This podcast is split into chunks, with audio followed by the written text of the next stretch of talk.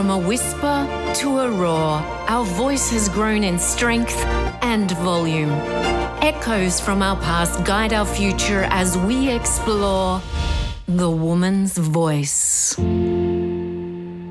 Well, sometimes in my world, I come up against some challenges, and today is one of those challenges. But I am determined that I'm going to uh, bring this very special human being to to meet all of you and share some of their amazing insight. And, you know, one of the things that I believe in reconnecting to your voice and having a voice and expressing yourself is that you need to be attached to your divine feminine. And, you know, the person I've got sitting in the room is probably squirming right now when I say that. But, you know, whether you're male or you're female, that feminine tone that you have within at some stage will challenge you and needs to come to the forefront. So, without further ado, I'm going to introduce you to a very special person, my life partner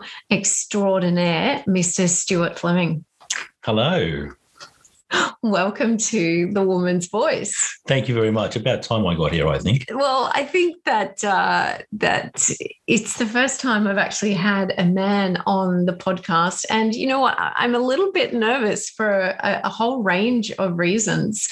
But thank you for agreeing to come and have a chat to us. And I've invited you today because I really do believe that you have a lot of value to add, not just as an executive coach, and we'll get to talk about that a little bit later, but from your life experiences in raising your son, Jack, my stepson, on your own since he was the age of one. And I know that you made a very conscious decision at a certain point in in that time in your life where you said i'm going to make sure that my son gets everything that he can possibly meet, need.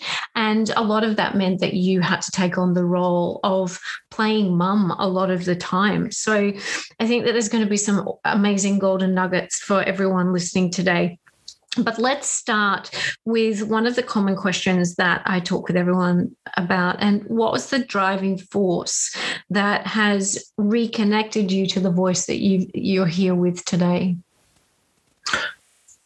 Uh, the driving force. Um, I think really that uh, I've been on a journey uh, discovering my voice and working out uh, exactly how to express uh, the part of me that uh, that I really want to. And so the the journey with becoming a single parent and working through that, um, I think that was certainly a big part of it. Uh, but there's been a lot of parts to my voice. Uh, you know, I sang an awful lot as a kid.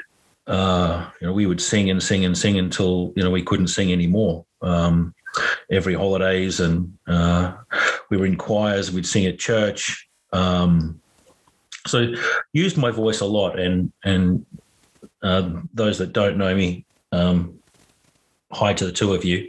The rest of you all do. Uh, will know that I have a, a, a very large voice.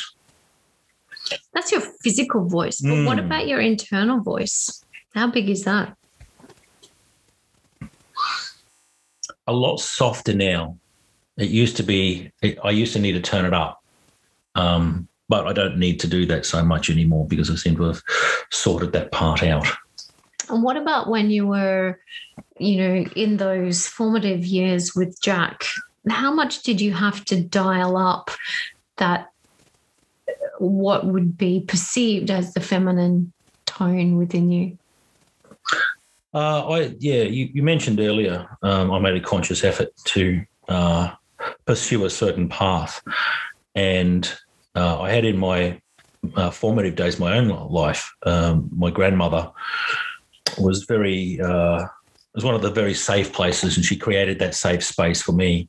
And it was a memory that I have, you know, held on to until Jack came along. And then I thought, well, that's something that I actually want to pass on to him. And so we actually, I actually went through and I did pretty much exactly as I remembered what she did with me. So we would kneel at the end of the bed. We would say our prayers, and um, and we'd climb into bed and I'd tuck him in, uh, give him a kiss on the head, and then I would leave the door open a bit and then I'd go to the kitchen and make noise.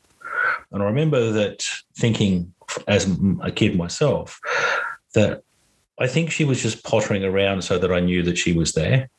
I had that feeling, and I'm not sure if that's true or not, uh, but it was comforting. Um, and so I, you know, I followed it to the letter. Uh, and we kept adding new prayers and we kept adding new stuff as he learnt them. And, um, you know, I had some fun with it. Uh, his mum wouldn't agree. Um, but yeah, it's uh, you know I never had a problem with him going to bed. I never had a problem with him saying I you know I don't want to go to bed. It was always the safe space, um, and I think that's you know I, I, worked out that I didn't have that uh, in my own home growing up. Um, that wasn't a safe space, but uh, yeah, so I, I, made a conscious effort to channel uh, my inner grandma. I feel like a grandma now. that's a certainly that's a heightened awareness. You know, you mentioned you would leave the room and then consciously go and make noise so that Jack knew that that you were there. Do you think Jack acknowledges that he he understood what you were doing? No idea. Wouldn't have a clue, but he slept well. Mm-hmm. Um, I remember uh, he came out one one evening and said, "Dad, can I go to bed?" And um, the the friends that I had over looked at me as if I'd done something horrific. Like, why would any child ask to go to bed? But for him, it was always a safe space, and um, you know, I'm glad that I managed to give him that. Mm. Do you feel your life experiences and choices have affected the tone of your voice? I oh, I guess it must have. Uh, I don't know that I consciously think about the tone of my voice, uh, except when I'm like performing or I'm on stage. Uh, I when I'm coaching, I don't I don't particularly think about the tone of my voice. I think more about the space in between. Um, but surely it must have. So you know, I see you as a a unicorn. I really do. And it was one of the things that really attracted me to you in the first instance because there is not very many men in the world that have the opportunity in some cases, but would have the capacity to take their son on board full time. Uh, you even, you know, went and lived in London and traveled the world every month uh, for five years when he was, I think he was seven, wasn't he? Six, yeah. Six or seven. And you didn't even bring another woman into the house. That was something that was very um, important to you that there wasn't a, a, a flow through of different women in his upbringing. So, how how was it that you took on the role or, or the act of acting as father and mother? For me, I saw it as a an opportunity, a gift, you know, and it was something that I reinforced uh, every night. We were talking about the the nightly rituals. Um, I got the opportunity to say goodnight to him every single night. That was something that I would work for. I got that opportunity to tuck him in a bed and give him that safety. If he got injured, I was I had the opportunity to comfort him. So I never saw it as a a burden or a challenge. I always saw it as an opportunity to, to give to him what I took from the short period I had with my grandmother and see what that would look like. You know, I, I just wanted to give that as a gift, but it was also a gift. I was like, it's not completely self, uh, you know, a selfless act. I got that benefit of, you know, being able to say goodnight to him every night. And uh, you know, when his his mum left, you know, I made a decision that he would always be accepted. There will never be a time where I've already got something planned. No, I can't look after him. Every every time he wanted to be, be at, at, with me or at my place, he was always going to be allowed. So I built a bed for him. You know, again, trying to reinforce this is your place. You have a space. Uh, and I think, uh, you know, every step along the way, I was just reinforcing that story that you belong here, that there's only the two of us, and that I will love you always without question. Um, we did have one thing where we were driving home from daycare and he, he, he started with the I don't love you. And I pulled the car over and I said, Right, that's it, get out. He's like, What, what, what, what? I think he was like, I don't know, maybe four or five. I was like, That, no, that's it. That's the line. Because if that's true, you can leave because I'm not doing this anymore. And I was, I, you know, you, you talk about being uh, we were talking before about being, you know, father and mother. You know, for me, that's that line. You have to, for, for me to be with him and sacrifice what I had to sacrifice to to be the single parent, to do that. Um, there's the line you will not cross ever. Mm. That's it, hundred percent. Like, I don't love you. Okay, well, get out. So that I think that that's interesting. You took that opportunity and that's something that I certainly see is a little bit lacking in in women sometimes is really setting that really strong boundary. And I know that to you did sacrifice a lot. You you went through bankruptcy. You went through not quite. I didn't. I, I didn't actually go through bankruptcy. I should have.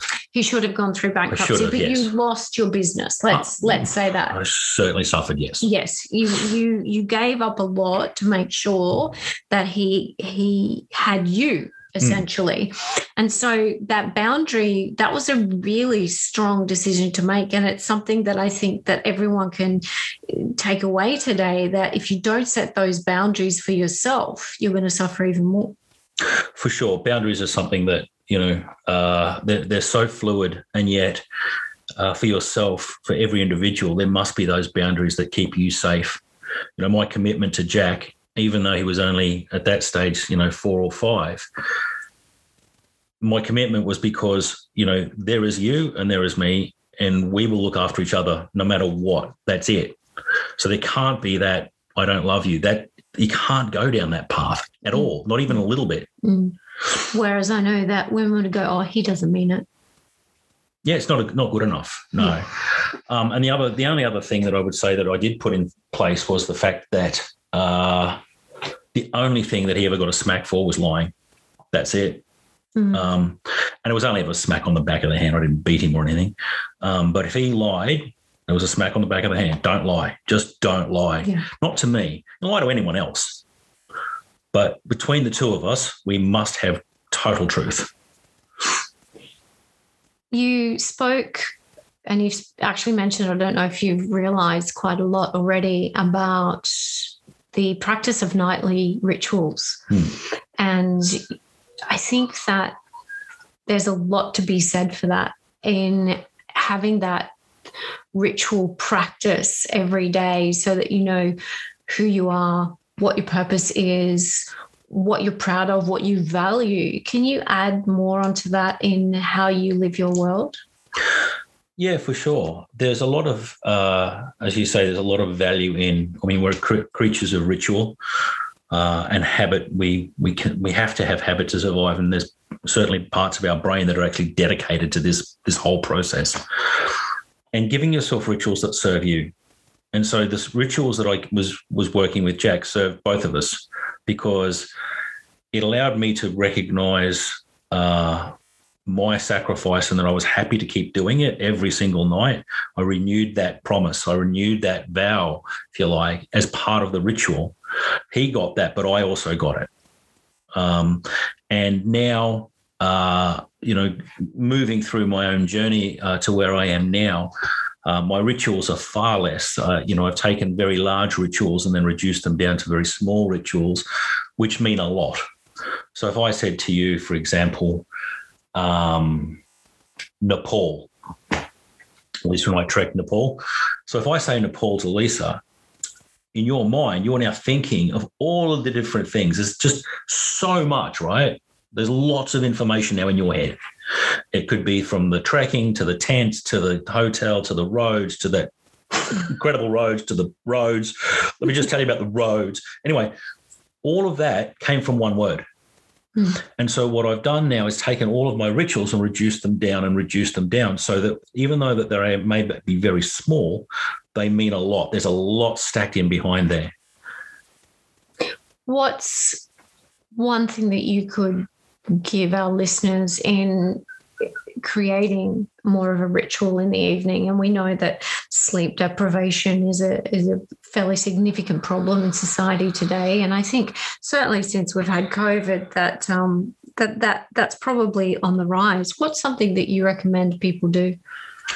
Uh, this is something I've been talking about a lot in the last couple of weeks, and and you'll know this yourself, Lisa, that uh, when you say one thing, you'll tend to say it a lot. You'll get the same clients coming in asking, or different clients coming in asking the same things. There seem to be trends mm, in our in our uh, in our flow. Uh, and one of the trends for me at the moment has been this idea of being completely empty. So, uh, and I, I, will link it to to sleep. Uh, every idea that you carry around costs you energy uh, if you're carrying around the shopping list and you're carrying around what you need to do tomorrow and you're carrying around the fight you've just had with your stepson and you're also carrying around all of this stuff, every single one of those adds weight to your brain, which means when you try to focus on any one thing, you you you you can only give it the focus that is left over with all this other stuff that you're you're carrying around. And so the process becomes to actually put stuff down. And so in terms of rituals for sleep, uh, I started with journaling. Uh, and journaling for me uh, is very specific. You date the top of the page and you write every thought that you have. Your brain must slow to the speed of your pen, and it must be a pen. Don't type it. There's rules. That's those are the two rules. Date the top of the page.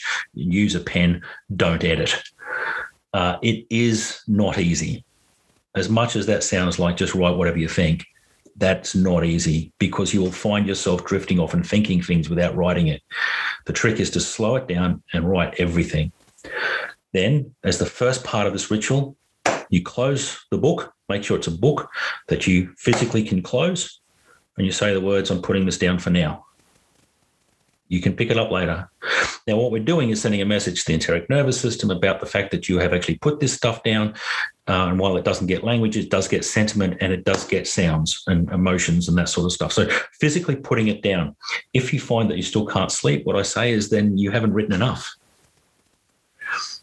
But taking this even further, you know, I have uh, a, a, massively busy day. I have lots of things going on in my day. But for the most part, my brain is empty. I really do not carry a lot of stuff around in my brain. I am not constantly thinking of things and trying to remember stuff because it's all down somewhere. Right. So, how do you think? I've got in my mind that women carry a lot of things in their brain. Okay. There's many, many different moving parts going on in a woman's brain. Uh, first of all, there's two parts to the question what's the difference between a woman's brain and a man's brain in in this regard? Wow. Uh, why do women carry so much more in our brains? because they're smarter i think. No no and realistically because they can. Like uh, women have a capacity to, to uh, remember and hold things more than men do. Um, and that might sound like it's a, a, good thing. It's actually not because just because you're naturally good at something doesn't mean you're going to be amazing at it. And so men need to put stuff down and they learn the habits early, whereas women keep carrying lots of stuff around. It's like really smart people fail at university mm. because they were smart enough. And, you know, I was one of them. Uh, I was dux of physics. So I, I absolutely breezed through high school and completely bombed out first year of uni. Turns out I'm high school smart, not uni smart. Mm and I'd never learnt to study. And so it took me two years to get into that habit and understand that, you know, in order to push myself, I now had to attach stuff. So women naturally have an ability to remember lots of things, lots of stories and details, but that also slows them down because now they can do that. They are, they tend to push that to the limit. And now they're carrying so much stuff around that they can't really focus. And I know we've had this discussion, and, and, you've said this to me many times don't get stuck in story. Mm-hmm. And I do see in both of our practices as a vocal coach and as an executive coach that it is always prevalent in uh, in the women that I work with that they're stuck in story. And I certainly see it when I'm working the difference between working with a man and a woman. It's a lot easier to work with a man, I have to say. Um, and that's, you know, not being sexist or discriminatory at all. It's just that it's a lot harder work to get a woman to get out of their head and get out of the story and stop touching it. How do we stop this? How what's some practices that we can put into place? Uh, it's actually a piece of work I've been working on for a couple of years. Um, and this idea of uh, identity and uh, who who are you? And I've started doing this with a number of different uh, clients, um, from high school students all the way through to um, seniors, and seeing the same results across the board. I think when you're stuck in story, it is because and, and again, I'm you know this is such a generalization, but I suspect that it's because the story gives you your identity, and the story impacts your identity. Uh, a lot of the time when I'm coaching, you know, uh, one of the very first questions I ask in the in my coaching framework is uh, if I feel that we're getting stuck in story, do I have permission to interrupt you? Uh, and anyone who's been coaching with me ever once, they'll have heard that. The story is just a wrapper for something. But if you can work your work out who you are without the stories, without any stories, um, you become bulletproof. You become invincible. There is nothing you cannot do. There's nothing you cannot try. You're afraid of nothing, uh, and it's an awesome place to be. And so, this idea of being stuck in story uh, really comes from that idea that I think that they you're attaching one part or value of yourself to that story. And that's what you can't let go because if you let go, who are you without that story? So is this victim mentality? It certainly plays into it, yes. Mm-hmm. Yeah. And do you agree with me that this is more prevalent in women than it is in men? Uh, this is one of those tricky, tricky questions. So, in general, men are better at um, visualizations than women and doing spatial equations but I've met a woman who was incredible at it and blitzed all of the guys. So I think in general, yes, but there will be exceptions, of course. Okay. What tone do you speak to yourself in? Harsh, encouraging, loving, nurturing? Uh, it has changed a lot over the years. Uh, it used to be very harsh and negative and now it is just accepting. It's actually just a really peaceful tone. Mm. Can we go down a path at the moment that is uh, an awkward path sure. conversation to talk about? and we we know that domestic violence is a huge issue today in across Australia and the world, in fact. Um, and we we know that a lot of the blame is pointed at men, and certainly, probably the statistically, you know that they do hold most of the blame. What is a way that parents today, whether it be male or female, what is a way that we can start talking to our children and particularly our boys today to give them this nurturing that they need? Uh, okay, I'm, this is probably one of those things that you're going to be worried about uh, because I'm not sure that nurturing is what they need. Okay, well, that's that's why we're having the conversation. What what is it I think that's need- going to give them these boys, these young boys, the stability that you know? And I'll just branch out for a minute and say, Jack Stewart's son, our son, is now 22 years of age. He's in fourth year uni at um, Queensland University, and he's done a double major in uh, commerce and law. So he's doing really well. He's on the right path. He's living by himself, working, etc., etc. So we can say that there's a there's a modicum of success in your parenting. What's a way that others can can that are desperate to help get their children on the right path and have that sense of self, that strong sense of self and value. What can we do? You've hit it on the head. I mean, that's that's hundred percent that I, the way I see it now. Uh, it really does come to back to that sense of self and that sense of identity. Uh, getting the kids to start to ask the questions about who they are, uh, and it's a process that I'm working through with with so many of my clients at the moment. Who are you? What are the titles? What are the achievements? What are the successes? What are the failures? How much of those add to you? And what tends to happen, and I'm not sure how young you can go with this. Um, I think the youngest person I've worked with at the moment is about 17. So I'm not sure how young you can go with this particular way of working, um, but I'm very interested in finding out. What happens as a result of this work is that this sense of self becomes much larger. Um, you know, yourself, Lisa, you've. Uh, I love the way you say yourself, Lisa. Why say yourself, babe? Sexy cheeky babe. um, you've been a mother. You've been a cancer survivor. You've been uh, a wife. You've been a student. You've been a daughter. You've been a sister. You've been a granddaughter, great granddaughter. You've been all of these things. But if you take any one of those away, you're not different, right? These are just labels. Mm-hmm. The same goes with your successes. The same goes with your failures. If everything, and and this is a piece of work. I'm not saying you can do this overnight. Uh, it took me a couple of years. I've got people doing it now uh, who hit walls and they have to slow down because it's very confronting. Uh, but they, if they push through, the results are really good.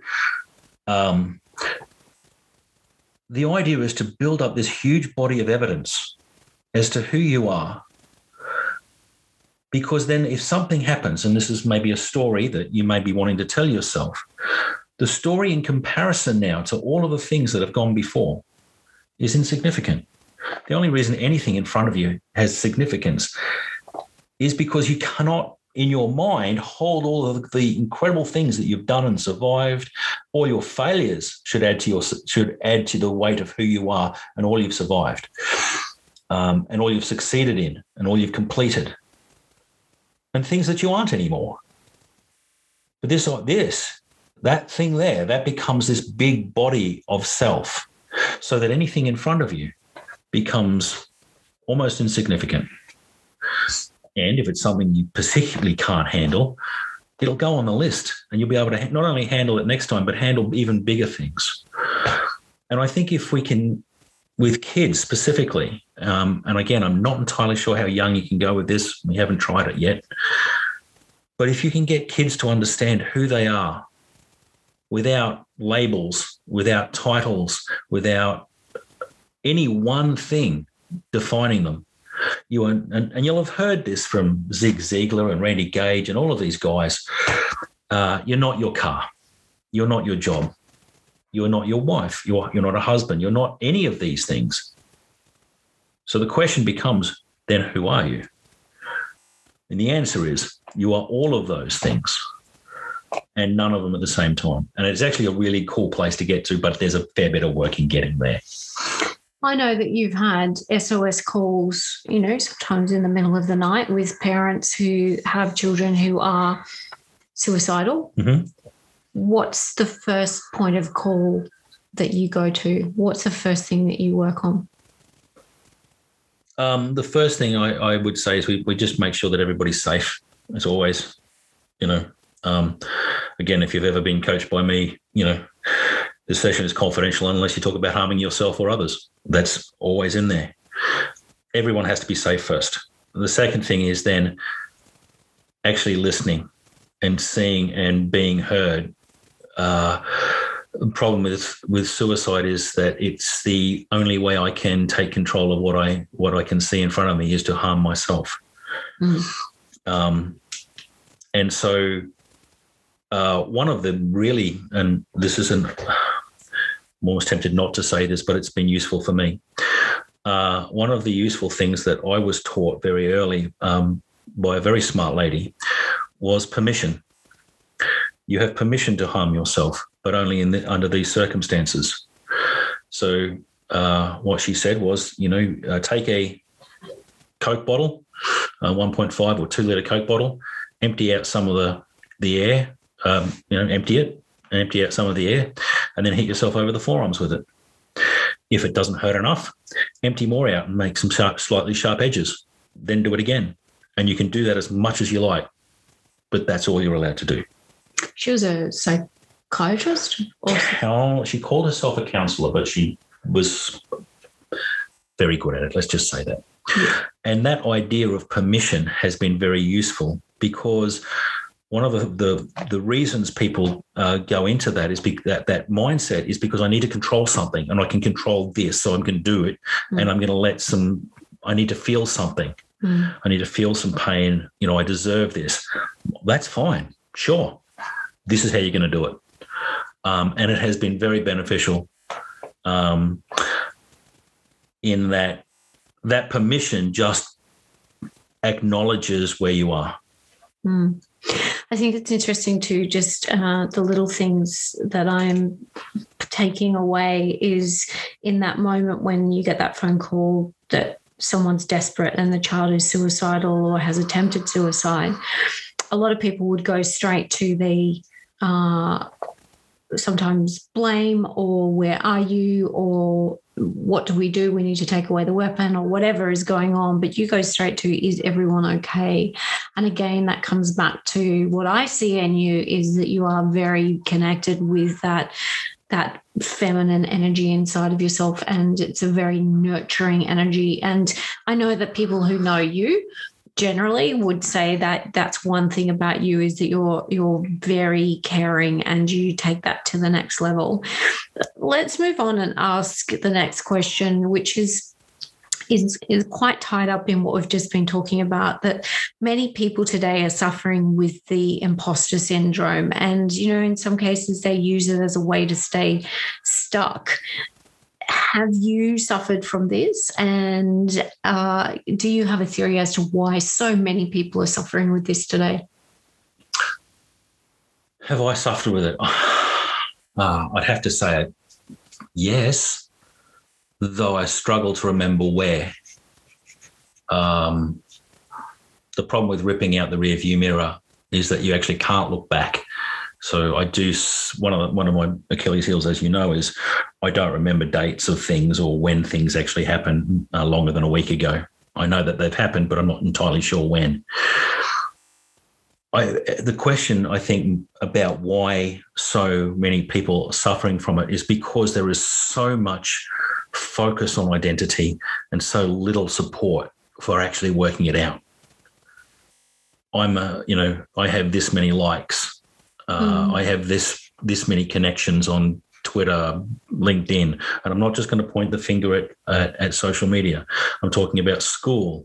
I am the president of this, the captain of that. You know, what do all these things do, and what happens when you don't have them? And it muddies the waters on who you are. So, do you think we shouldn't have healthy competitive sports even? No, hundred percent. You should absolutely, but don't take. Your- Where's the line between a healthy lot of competition and that person is better than that person and needs to be rewarded, or you know, because what I heard you just saying then is that that we're comparing ourselves too much. Where's that line? Um, as an example, we used to play. Well, you'd have to call it rugby, but we called it basketball at the time.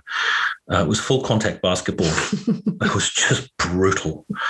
While we were on the court, there was a the, the sense that this is to the death. I'm not being crazy about it. It was absolutely full on to the death. This is, but the moment we stopped playing, we turned that part of our brains off and we were good friends again. Didn't matter who was on the other side. And so I, I, don't see that competitiveness and identity need to be linked like that. You can absolutely be competitive, but that shouldn't be your identity. Your identity can be part that can be part of your identity if, if you so choose, if it serves you. But if it doesn't serve you, don't do it. And that's why I say I'm not sure how young you can go with this stuff. But for everybody who's listening, who's probably an adult, you've already sorted out your identity. You have everything at your disposal to be completely bulletproof right now. All you've got to do is assemble it and put it together in a way that serves you. so I'm now seeing you all on that ten, on that tennis court or basketball court. It was and brutal. we've seen we've seen this time and time again where men are generally and and women you know sometimes with rugby and some of the other sports today have experienced this but in in a majority of the community women don't have this behavior and it, we certainly don't have any to the death moments You're missing out. It's I- well, I, that was going to be my question. Are we actually doing ourselves a disservice by by not having this ability to go? We're going to play that on the court, and then we're kind of going to come out. We're going to let all of that go, and we're all going to get on again. Because generally, there's there's animosity, and she said, and carry on, and whining that goes goes with that. How do we break that pattern for women? Is it necessary to break that? Look, I certainly think you're yeah, you're absolutely on the right target now. That's that's that's gold right there. You know, talk about gold nuggets from me. That's a gold nugget right there. That the ability to turn your brain off and to say that was then, this is now, and that all things can change. Uh, I have a saying: the sun comes up again tomorrow. Every decision you make tomorrow can be different. You do not have to make the same decisions every single day. And it's so hard to get it into some people's heads that just because you made that decision yesterday doesn't mean you have to make the same decision today. Just because you acted a certain way yesterday doesn't mean you need to act that way again. If something was said, it was said. Does that mean that person can't change, can't take it back, didn't mean it?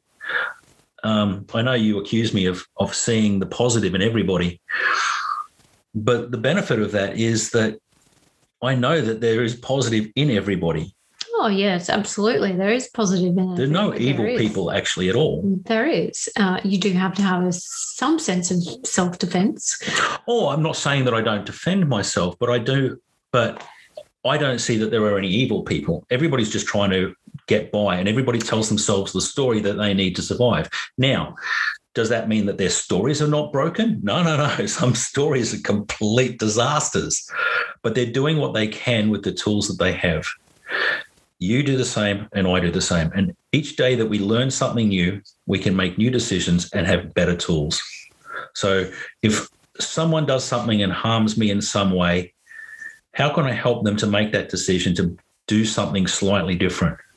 If I always take responsibility, if it's everything is my fault, um, that the sun comes up, it's my fault, then in my brain, what could I have done differently to change that?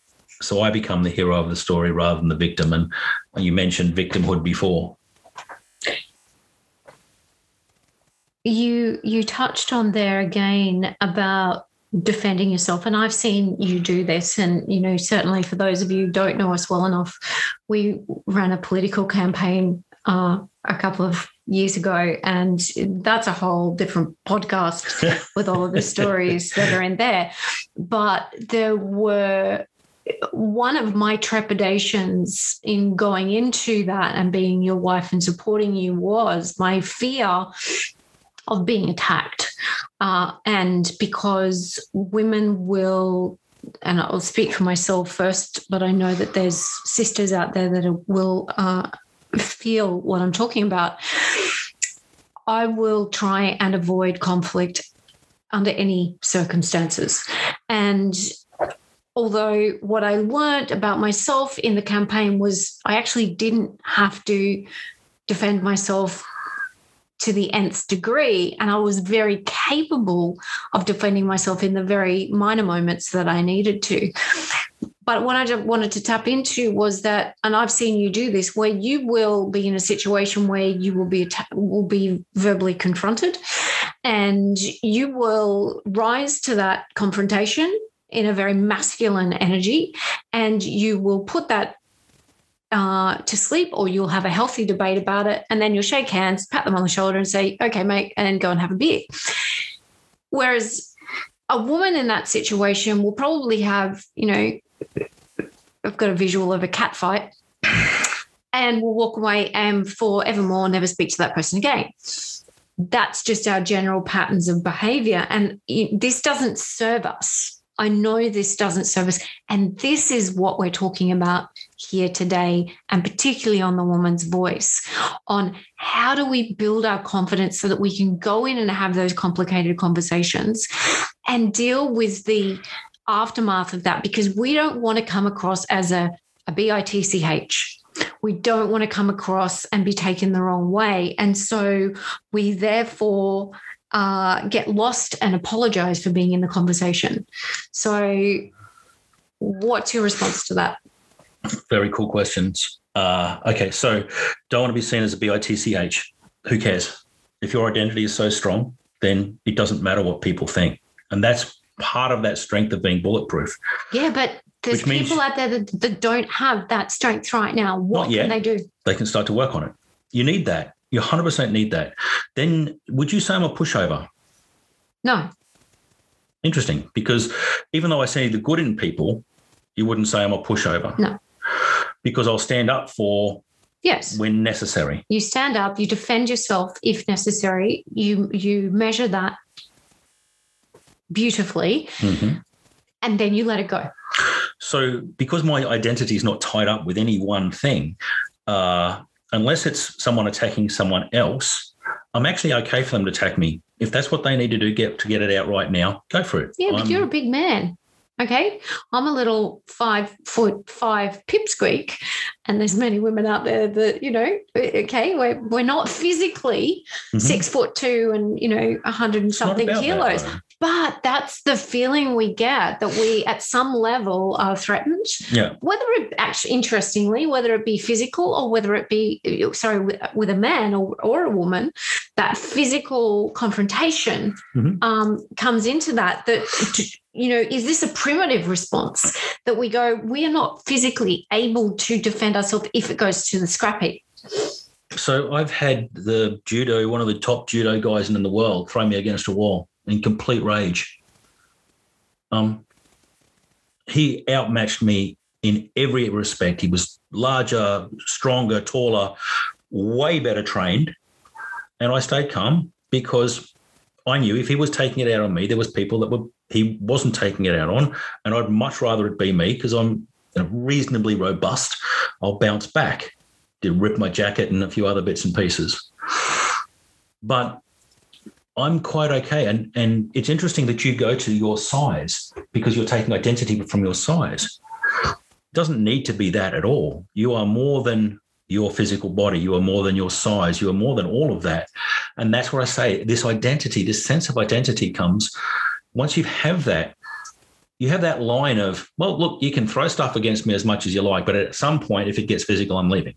Well, look, I know that I have that now, and I and I think probably, you know, in my 48th year running in a political campaign, solidified that for me and gave me lots of moments to practice and realize lots of practice, didn't it? And realize that just because confrontation doesn't mean that we have to go into fight and flight. And I think that that's a really interesting point to raise too, is that we do go into fight and flight as women. And how do we get around that? How do we maintain that balance in the moment? I think it's again, I'm going to keep coming back to it because a little, quite a lot of it is that sense of self. But while I, while I would, I would heartily recommend everybody go and actually start this particular process. There are spaces that you should not be in. You know, during the campaign, you were talking about that. Uh, there was a uh, a forum someone walked to the front, somebody else stood up and started hurling abuse and walked up as if they were about to confront and get in a fight. Now, for myself, that's a space. These are two grown men. I do not need to be in this room. Hmm. Um, worse is if I am there and witness anything, because then I'm obliged to take part or do something. I just got up and walked out. I saw it was what I thought was going to be an altercation and I literally physically got up, turned around, walked out, and never looked back. Because you have that choice. do not even see it. Because if I see it, I have to do something about it. But if I walked out before it actually happened, then I'm okay. And so I think that's lots of that people idea that be listening and saying, that. "Well, that was cowardly. You ran out. You should have been there to help save that person." I'm not their parent Why would I need to save them? I'm not. Um, I'm in no official role. I, I'm not a police officer. I'm not in any way related to either of them. If it was you, it would be a whole different ball game. Yeah, that's and that's I think because, one of the inner, inner confrontations that we have as women. We're very torn because we would be, oh gosh, I, you know, I don't, I, I, want to defend that person from a very motherly, nurturing position. Mm-hmm. Um, but also, if you walk out, then you're being seen as being uncaring, and that you know people are going to judge you. Is that how you would judge me? No, and I'm not talking about myself. No, but uh, and also your listeners. Do you judge yep. me as cowardly in that moment, or do you see that I did a calculated thing? Every single person in that room had the same choice. I see that as a very uh, uh, strong thing. I know that I would have done the same thing. Like, this is not a space for me. I mm. don't belong here. And I'd make that decision to up and out of there very quickly. Um, but that's based on my strengths that I've developed, you know, that muscle mm. over many years. And I can very quickly identify uh, whether I belong here or I don't belong here. And I think that's got something in it as well. Yeah, I think that tying that together, that that idea that there are spaces that you don't need to be in, and the idea that just because you've made a decision previously doesn't mean you have to make the same decision every single time. Mm. Uh, if you see this a, a, situation and you suddenly realize, or you, you, it's come to you, whatever, that it's not a safe place to be, leave. Like it just, you know. How do you identify because sometimes the perception that it's not a safe, safe space versus reality is that you should stay and you should face your demons and you should stand up for yourself in, in certain situations. I know that you're now talking about that specific one event, mm. but there are other incidences where you you should stand up and you should be brave and speak up for yourself. How do you identify the differences there then? Uh, if you're again, if you're taking your identity from this particular argument, from whatever it is that you uh, need to stand up and defend yourself against, why should you defend yourself for anything? I, I, you know, uh, if someone is absolutely saying a falsehood, and, and sure, you know, but does that serve you? Does that serve the moment? And um, does it serve it right now? You could bring it up later. You could do it a different way. Hmm. You could say, I, I don't actually care about this. Hmm. So is this is this a case of choose your battles? Very much so. Yeah. Mm. Yeah. And uh, again, as your sense of identity grows, as, and I think this is the journey that we're all on, trying to discover ourselves. Uh, as that sense of self grows, um, there are less battles you need to fight. Don't need mm. to fight any battles. Don't need to prove myself to anyone at any time ever. Yeah. Yeah. What's the one piece of advice you'd give to the listeners today to help them reconnect to their voice? I think that idea of going back to starting to put together the body of evidence of who you are. Um, I'd suggest start with the easy ones, all the titles that you've ever associated yourself with, uh, every success that you've ever had. The slightly harder one is all of your failures but you survived them. You did what you could with what you had. Now you know better. You wouldn't do it the same. So there's no penalty. You can't, there's absolutely no reason to beat yourself up over anything. Everybody's just trying to do the best they can with the information they have. Now, even if you knew slightly better, maybe you weren't prepared for it. Maybe you didn't have enough resources. So there is no point in beating yourself up. What the what you can do with that, though, is you can form it into a piece of the armor that sets you apart from everybody else. It's part of yourself. And that's where your strength comes from. I think one of the beautiful things, again, going back to what we spoke about earlier in the conversation, is that when you left that room with Jack at night, you wanted him to feel safe. And certainly that's the word that I have whenever I work with my clients or I leave the stage is I want people to feel safe because if people feel safe with me, they're connected. You've made a deeper impact and ultimately they're going to invest with you at some level. How do you want people to feel when you've left the room? Uh, I want to say empowered. Um, but I'm going to say peaceful. The peace, the idea of peace is pretty much what everybody's looking for. You're looking, you know, you want to make a million dollars so you can have some joy, so you can find peace. Everything leads to that one thing. And so if I can settle my entrepreneurs down, my business owners, my founders, I can settle them down so they can sleep and find peace. Then the next day they can make better decisions. They can put more stuff down and make better decisions. They can discover more about themselves and make better choices. Mm-hmm. Um, you know, we talk about I, I, talk about overwhelm, and the very first thing you should do in overwhelm, uh, if you sense it coming on, is to breathe. Mm-hmm. Just breathe. Mm. Then decide how big it is, and if it's too big, run screaming from the room. But everything after that becomes just a little process now. Um, so yeah, I would say peace. And what's next for you to reach your voice's fullest potential? I am currently working on my MCC certification. So that's Master Certified Coach. Uh, I think there's about 19 or 20 in the country and about a, maybe 200, 220 worldwide. It's a very tough qualification to get. It's about having open conversations uh, and very fast, impactful conversations. And I'm really enjoying the process, though I find it very challenging um, because I've learned a particular way of solving problems quickly and in MCC, that's not what you're looking for. Um, so I'm having to unlearn bits and pieces, but I think for me, that's an ongoing journey. Uh, you know, I, I, talk about being bulletproof, um, and then I start to see small cracks, and I think, well, okay, well, what's that about, and where did that come from, and what can I build into the process next, so that people don't see those in themselves, so that when you get to being as close to bulletproof as you can get, that you can actually maintain it.